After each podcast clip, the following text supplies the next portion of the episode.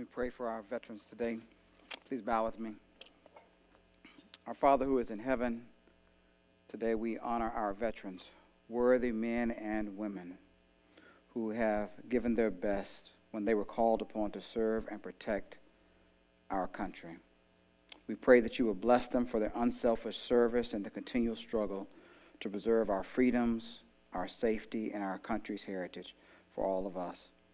And may we, as believers, show the same spirit when called upon by you to serve our brothers and sisters in Christ. We ask these things in Jesus' name. Amen. So today we're in the book of Revelation. We will finish today our series on the seven churches. If you have your Bibles, I'm going to ask you to go ahead and turn there. And once you find it, if we wouldn't mind standing, today we're in Revelation chapter 3, verse 14. Revelation chapter 3, verse 14.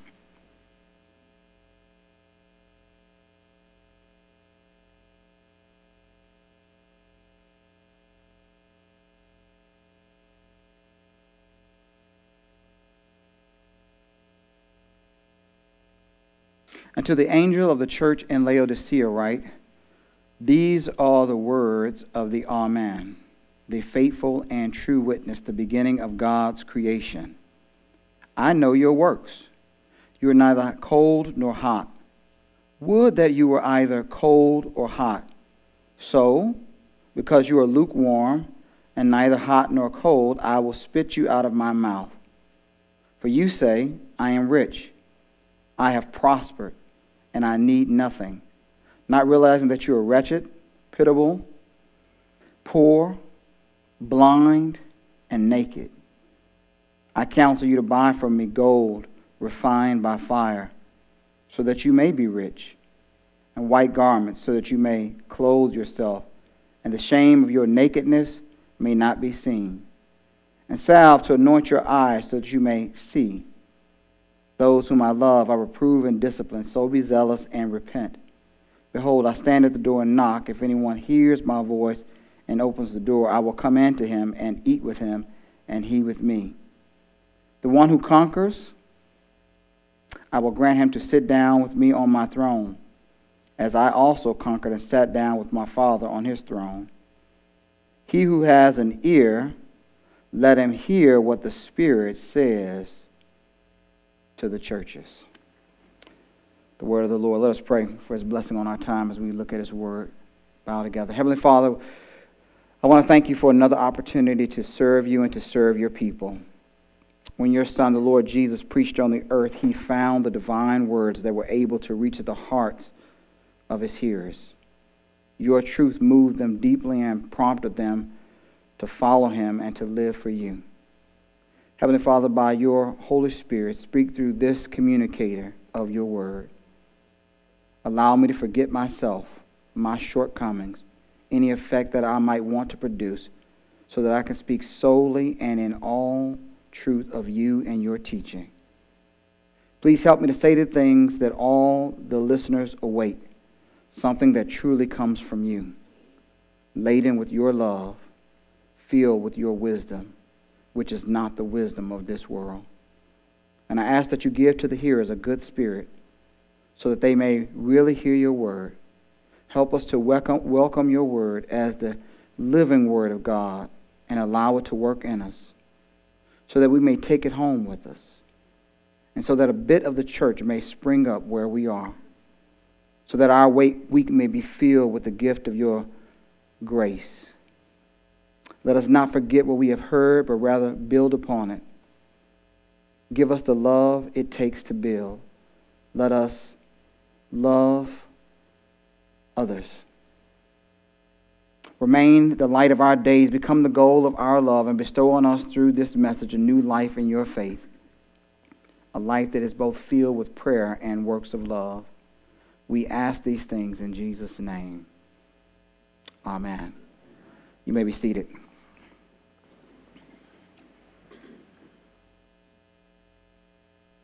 As far back as I can remember my own life, he was my best friend.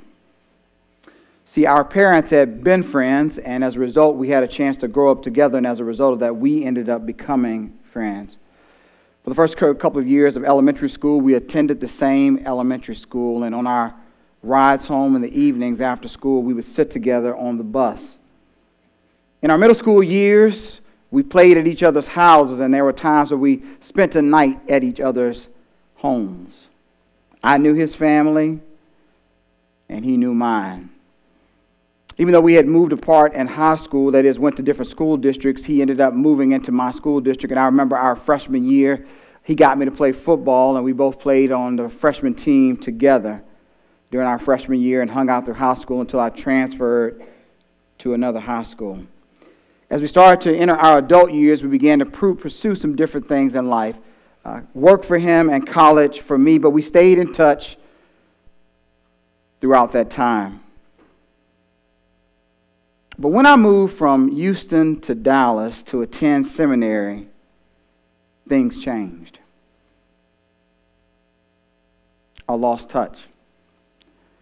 And what once had been a close relationship became a distant one. Now, there were times over the years that he had reached out to me to, to check on me and see how I was doing. And I would always promise myself I, after I got that call or he had reached out through my parents that I was going to reach out to him later, just after I finished what I needed to do. See, I had selfishly allowed the demands of my time to occupy myself. And I kept reassuring myself in the back of my mind that when I finished this or that, I would connect.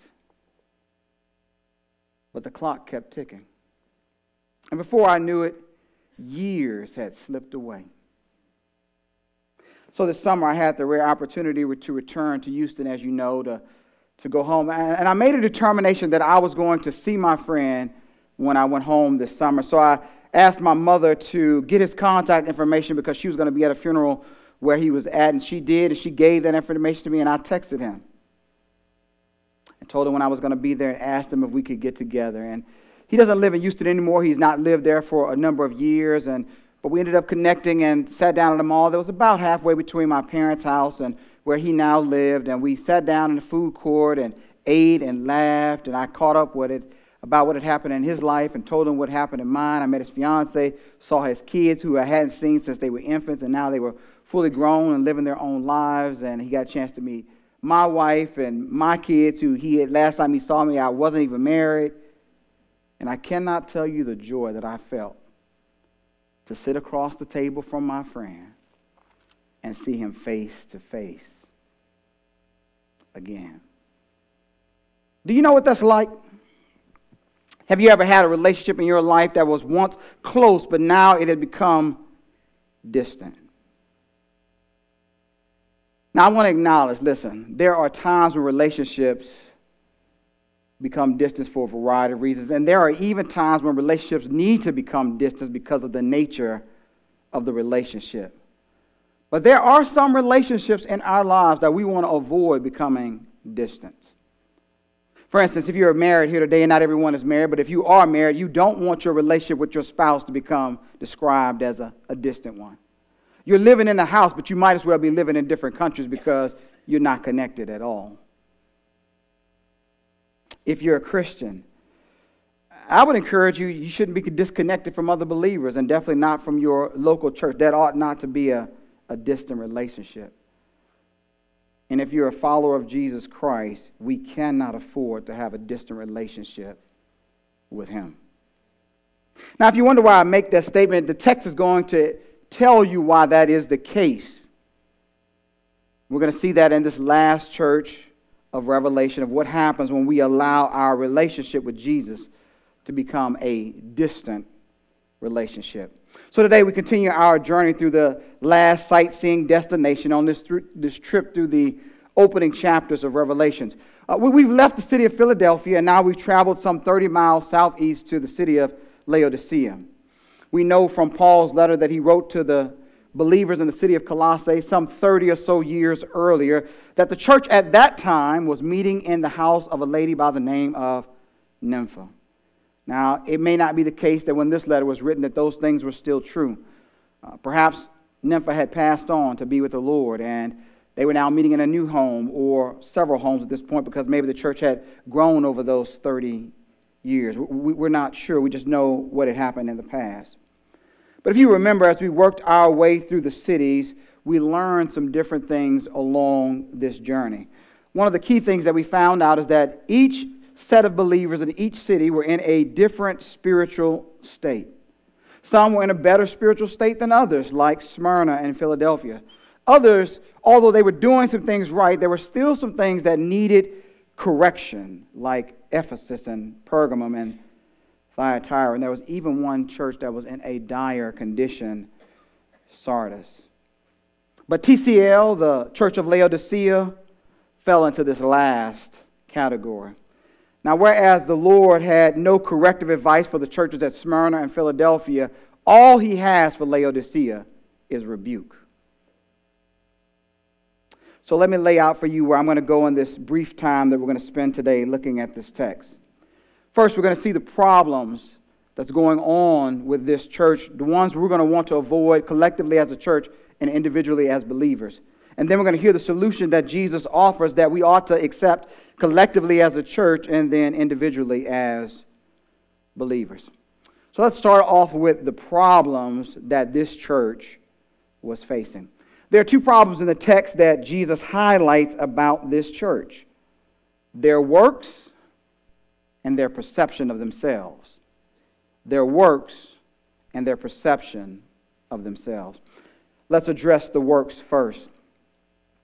As the Lord has stated in the text to all of the churches, He says to them, at least most of them, uh, I know your works, just like He knows our works. He knew what they were doing or what they were not doing, as well as the motives that were driving or keeping them from moving in the direction that they needed to go. Remember, he said earlier to the church at Thyatira, He is the one who searches both mind and heart. You're fully exposed to him. I'm fully exposed to him. And as I'm sure you noted as I read the text, that Jesus mentions their works three times in the text. Verse 15 and 16, and he describes them with words that we're familiar with cold and hot. Now, here are a little historical background is helpful. So, the city of Laodicea had a positive, positive reputation for a number of things, but their water source was not one of them.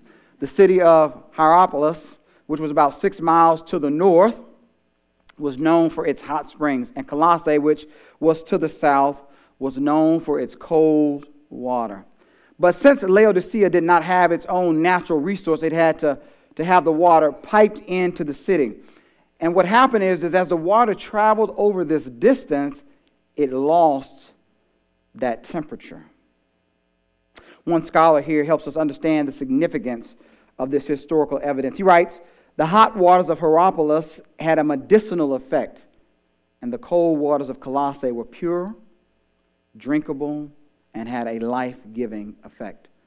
Another author, I like the way he gives us kind of insight into this. He says, Look, hot water is useful for cooking, washing clothes, and bathing, and cold water is needed to slake our thirst.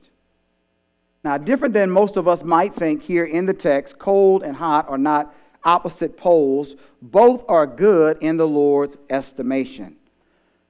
What he's saying is that neither hot nor cold describes how Laodicea was. As one commentator puts it, their works were like not like cold water that refreshes or like hot water that soothes and stimulates. Instead, what the Lord exclaims about them is that I find your temperature to be lukewarm. What he's saying here is that you are ineffective in your spiritual witness, and as a result, you are useless. You're not what I desire from my people. I like the way Kevin, De, Kevin DeYoung describes this being lukewarm. He says, it's living like you don't need God. It's living like you don't need God.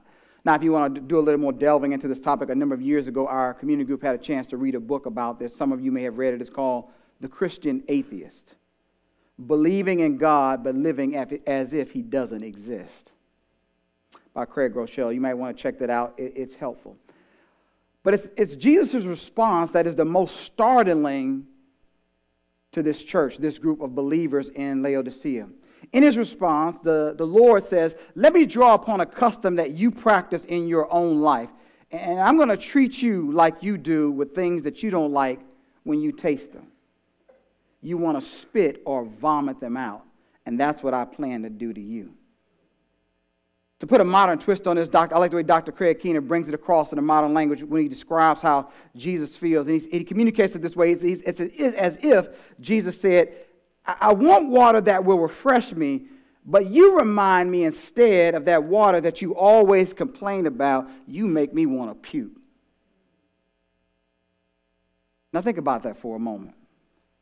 Here's a, a group of believers that when Jesus looks at how they live or how they're not living out their faith as his witnesses, he feels sickened by them. Now, that would be enough to go on, but that's not their only problem in the text. The believers who formed the church of Laodicea had no idea about the deplorable state of their witness, and that's what makes this all the more alarming. Jesus sees them differently than they actually see themselves. We might call it a lack of self awareness or even self deception. And perhaps you've noticed the negative consequences when someone is self deceived or lacks self awareness. Let me give you a few illustrations of how this sometimes plays out in life. It's the guy who's in a pleasant conversation, and as he's talking and as he's having this conversation, someone leans over to him and whispers, Hey, adjust your zipper. It's the lady who's laughing and giggling and having a great time, only to find out, as a friend points out, you got something in your teeth. It's the person who volunteers, perhaps they have been told all their life that they have a mellifluous voice and they're excited about singing. And so they get up in church or wherever they're at, a wedding or wherever, and they start to, to sing as they start to make it, and people are in to pray in the pew and they start to bend their heads down and begin to pray, Lord, bring this song to an end.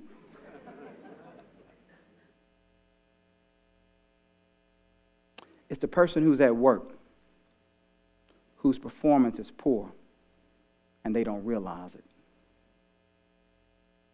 And it's the person who's in a relationship and based on their personality and the way that they interact with others, they make it hard for people to want to stay in relationship with them and they don't realize it and can't see it. See, a lack of self awareness can be embarrassing and at times harmful. That's the problem with Laodicea. They viewed themselves, because of their money and possessions, as not being in need of anything. In their estimation, they were royalty. They had arrived. They had everything that a church would want. The language is similar to that of Hosea chapter 12, verse 8. And in light of that, they viewed themselves as self sufficient. See, they had adopted the attitude that the city had. So around AD 60 to 61, there had been a great earthquake in that area, and the city had suffered damage along with the other cities in the area. And so the, the Roman government said, hey, listen, we want to send some imperial aid, some finances to help you uh, restore and, re, and rebuild. And the city said, out of all the cities, hey, we don't need your help. Thank you. We have so much wealth in our city that our own citizens will finance the reconstruction of our city. So thank you, but no thank you. It would be like today if you just said, hey, we had disaster, but uh, FEMA, no thank you. Our city will rebuild itself. And sadly, in this case, it is like city, like church. The attitude that was in the city had infiltrated the church. And it seems that from this that they were thinking to themselves that they were coming to this wrong conclusion about where they were at, that their material wealth meant that they had heavenly approval. I'm doing well, so God must be blessing me, so God must like me, and I must be okay. However, their self evaluation was grossly overrated because God always sees everything clearly and accurately. And so Jesus exposes their true state of affairs with five words wretched, pitiable, poor, blind, and naked. Now, I don't know if you've ever been described in that way, but it's not a flattering description. Remember Smyrna? They were economically impoverished, but spiritually, they were wealthy. Laodicea, they were economically secure, but spiritually bankrupt. So, what was going on in Laodicea that caused this situation? I have to follow Dr. Beale here. I think his insights proved most helpful out of all the, the sources that I read. He says their issue was them being witnesses for Christ in their city. Now, he bases this conclusion on two observations in the text. And one, we notice that in each letter we walk through that Jesus tailored his introduction of himself, the way he described himself had to do with the needs that the church was facing. And in this text, he describes himself as the, the Amen, the Hebrew version of the thing that he goes on later to say, the faithful and true witness. They're, they're not being good witnesses because he is the true witness, and that's what they need to be. In addition, if we look at all the letters, we notice that every letter to each church is, is, is centered around this idea or this concept of what kind of witness are you? And they're either praised or corrected based on the type of witness that they're being for Christ in their particular location.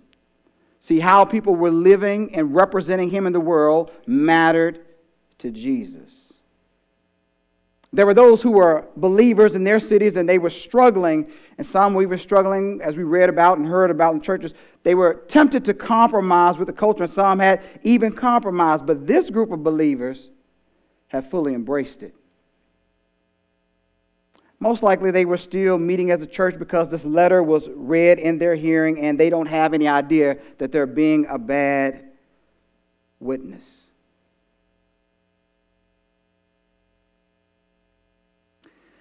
And in light of that evidence, it seems reasonable to think that they had fallen prey to what the other churches had been warned against, that they had gone over to eating in temples to preserve their business relationships, which afforded them the ability to generate that great wealth, but in Jesus' perspective, amounted to idolatry.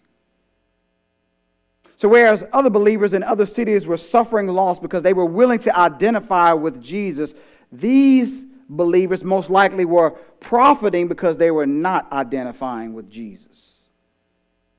And if this was the case, then we know from all the other letters that they were doctrinally compromised and perhaps even ethically compromised. There may have been some immorality going on in the, the background.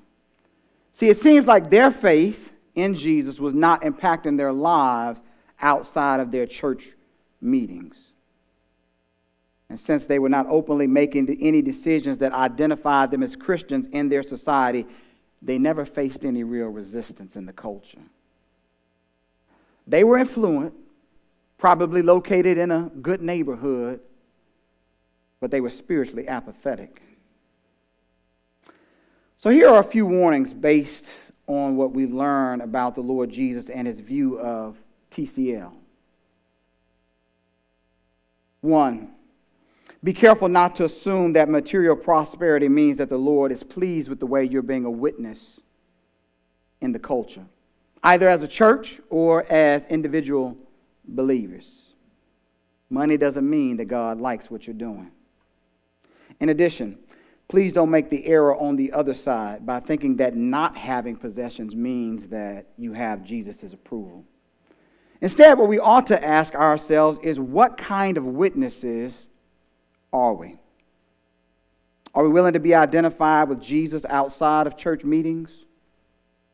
Are we growing in love for God and other people? And is that producing good works in our lives?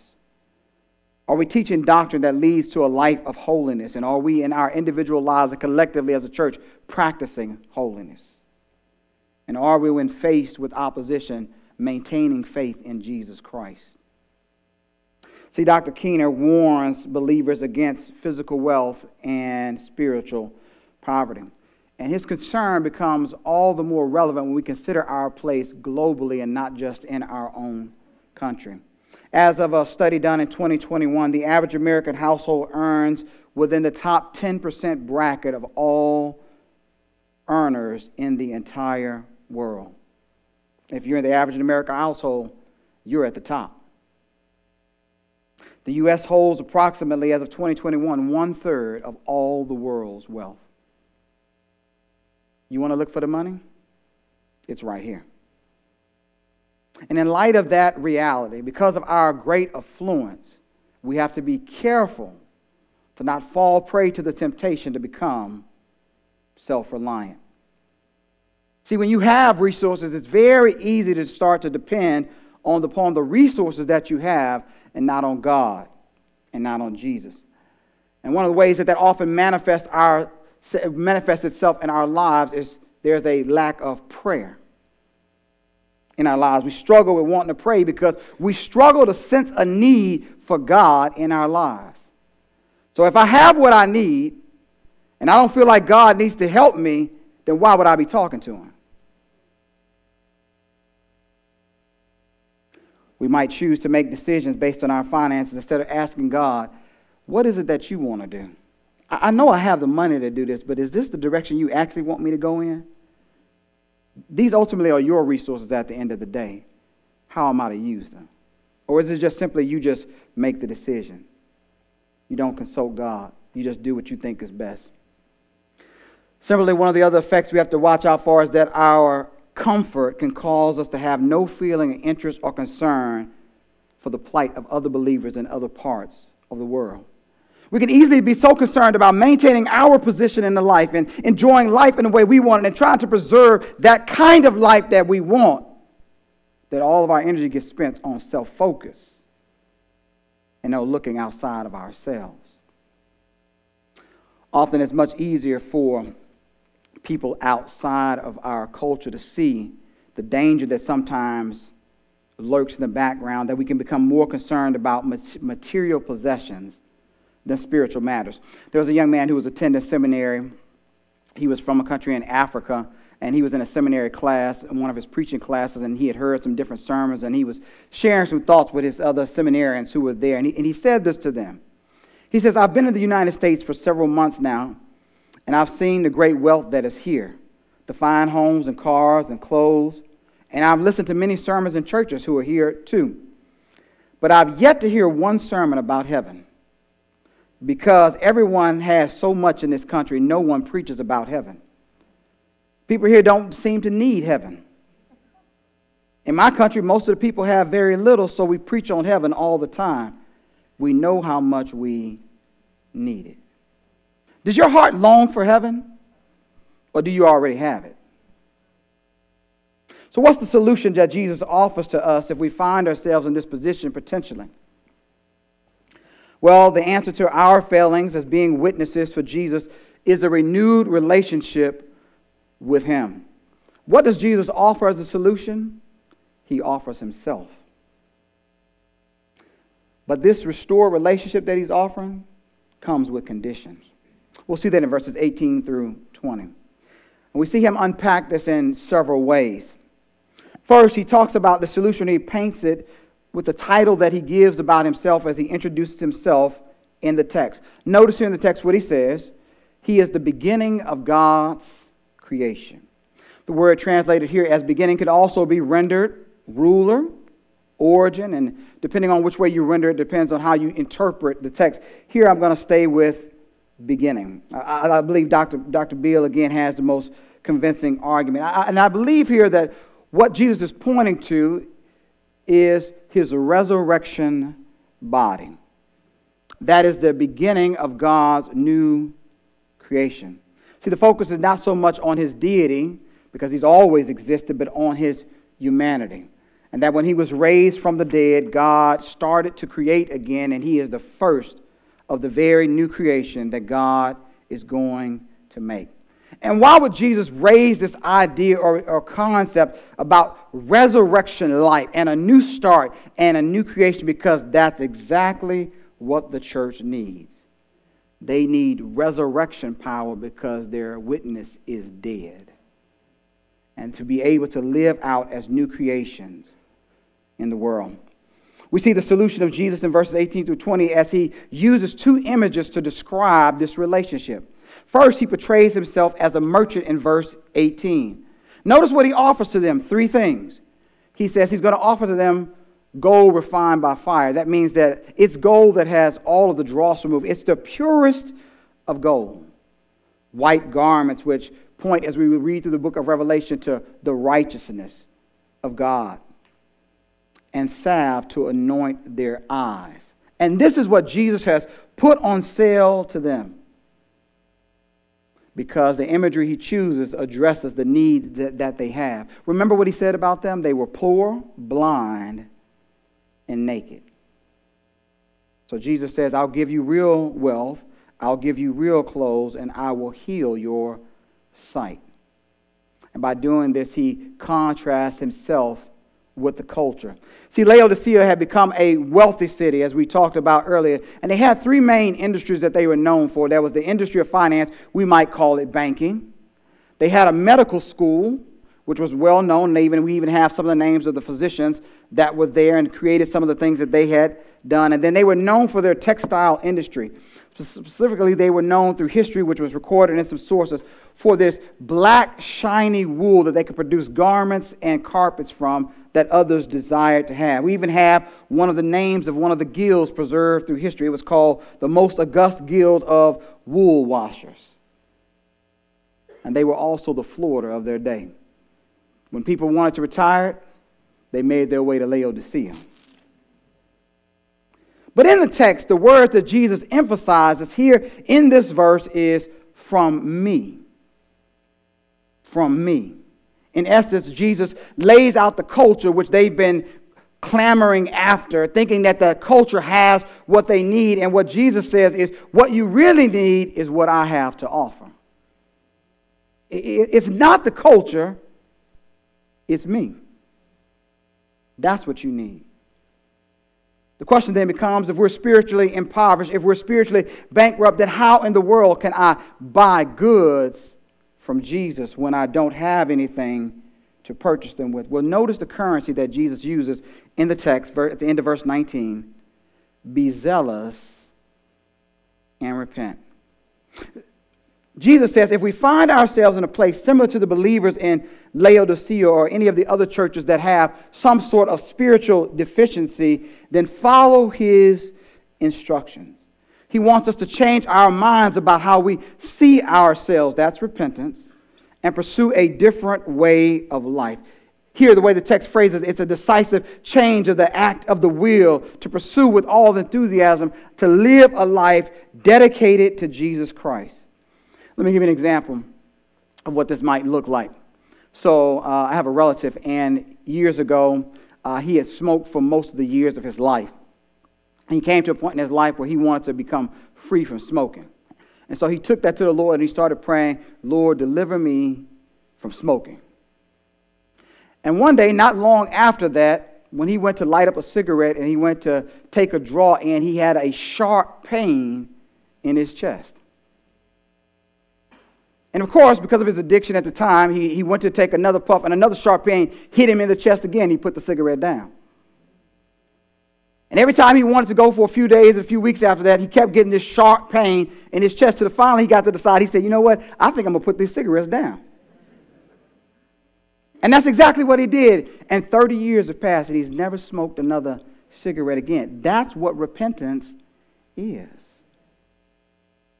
and he began to live in a new, new way. What Jesus is saying to us is get serious about your relationship with Jesus now. Don't put it off to the future.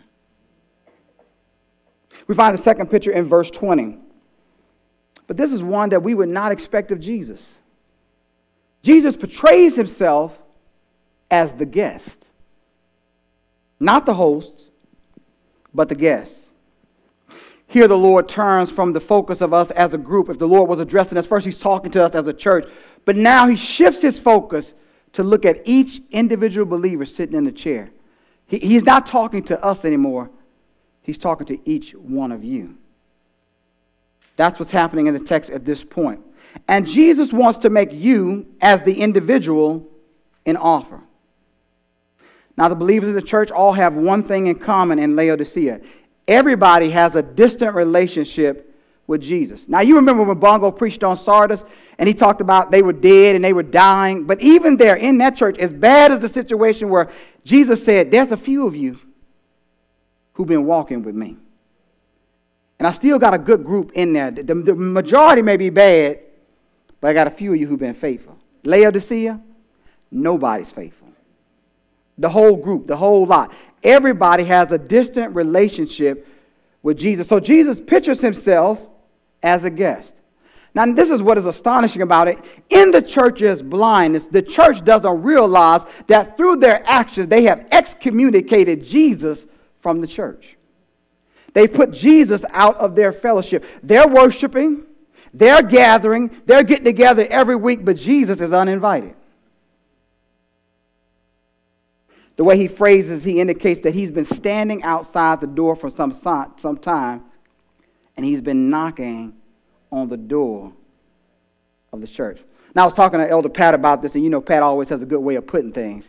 He, he put it like this, and I like the way he said it. The party was so loud in the inside, they, they didn't realize that Jesus was on the outside, and they couldn't hear him knocking. But as in his immense kindness and grace, Jesus offers to every believer who has a distant relationship with him to have a renewed relationship. He, he says to you, and he says to me, if, if you found yourself distant from him, whoever will open the door, I will come in and I'll eat with you and you with me.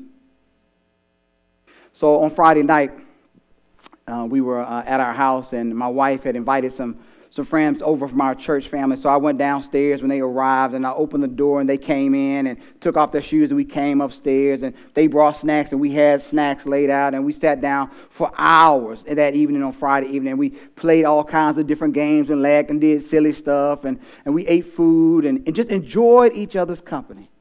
And that's the picture that Jesus has in this text here. It's a picture of intimacy and a picture of trust. And that's what Jesus is offering to you. He's saying to you, Why don't you dine with me? Why don't we get back together? Why don't you and let me into the house and we can hang out again like we used to at one point? But the offer is for each believer who is here. How, how do I know this? Well, we see the Lord's heart in verse 19. Notice what Jesus says Those whom I love, I reprove and discipline. Be zealous and repent. See, we get, a, we get a picture of this every time there's a loving parent who maybe takes their child after something has happened to the side and corrects them. Why do parents do that who love their children? Because they want to steer them in the right direction because they know there's something worse up ahead and they want to avoid it. And so they say, hey, listen, son or daughter, I know you did this or that, but let me tell you, this is the right way to go. And so they correct them and lead them. And that's exactly what Jesus is doing here. Because Jesus loves us, he corrects us and he disciplines to us. Listen to Paul after talking about, as we quoted in a sermon earlier a few weeks ago, how he talked about God disciplining them. But listen what Paul goes on to say about the Lord's discipline. But if we judge ourselves truly, we will not be judged. But when we are judged by the Lord, we are disciplined so that we may not be condemned along with the world. God is a good parent, and like any good parent, when his children start to stray, God engages in correction. Why? Because he loves you. And what does the scripture say? You know the temptation that we always face when our parents or someone corrects us. There, there's a, a, a desire, an inward inclination to want to, to spurn them. And so what the scripture says is, when the Lord disciplines you, don't despise what he's doing in your life. We see this in texts like Proverbs 3:11, Job 5:17, and Hebrews chapter 12 verses 3 through 11. See, Jesus' solution to their problem and to our problems is this: him. A relationship with him even when what he has to say to you is difficult. Just in case you question the authenticity of Jesus' love, notice in the text verse 21 the promise that he makes to those who are erring or straying away who have a distant relationship with Him. He promises them the exact same reward that He had promised to the other churches if they would be faithful witnesses of Him to share in His rule. Now, this church is in the worst spiritual condition, and you might think they would be okay if Jesus said, Listen, you've been so messed up, you've been so bad, Look, if you just get on the other side, that'll be good enough. But he says to them, Listen, if you conquer, if you become faithful witnesses by returning to me, then as a result, I'll let you rule with me. He says, If you turn, then I'll give you true riches. Riches that will last. And so the question is if you have a distant relationship today, I want you to know that Jesus is knocking on the door. And what he's asking is, will you, not the person sitting next to you, but will you today open the door to have a relationship with Jesus again? Some of you may know Kathy Troccoli, who has been a successful Christian singer, songwriter, author, and speaker for over the last three decades. Now, Kathy says that she initially grew up in a home that wasn't really religious. As a matter of fact, she says the Bible in her family was a book on the coffee end table that no one ever touched. I hope that's not true in any of our houses. I hope you touch your Bible every now and then and read it. But for her, a change came in 1978 when she was working at a summer local pool.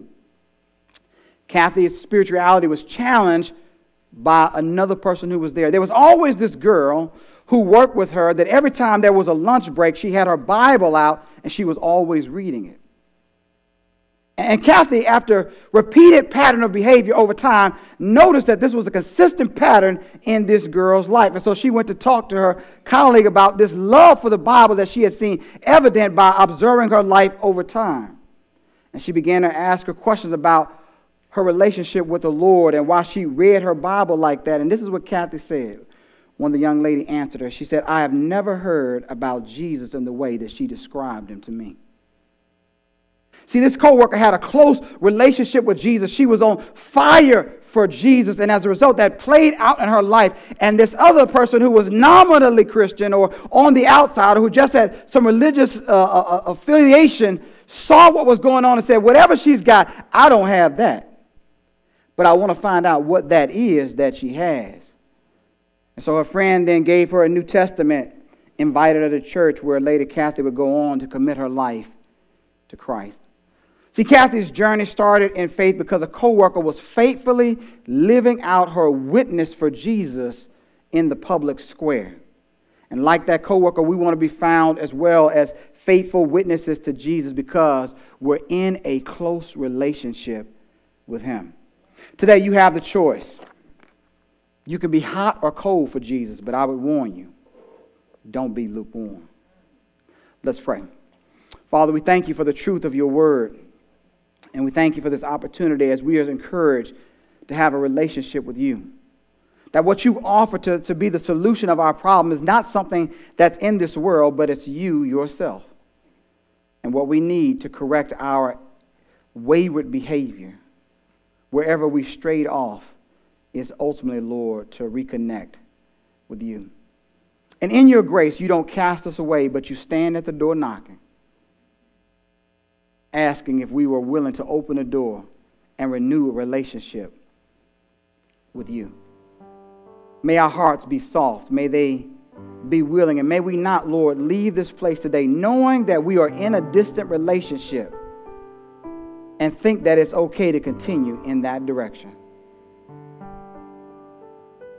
May we, like you said, repent. And may we, with all of our energy, that you provide move in a new direction. And we thank you, Lord, for the church. That as we collectively get to pool our resources together to, to be witnesses for you by using those resources to minister to those in the world, to do good works, would you bless your people? Would you remember us now, Lord, as we prepare to take this offering? In Jesus' precious and powerful name. Amen. So we have our communication card that uh, was spoken about by Elder Jim Bender uh, earlier. If you haven't had a chance to fill yours out, I'm going to ask you to take it out now before those who are serving as our greeters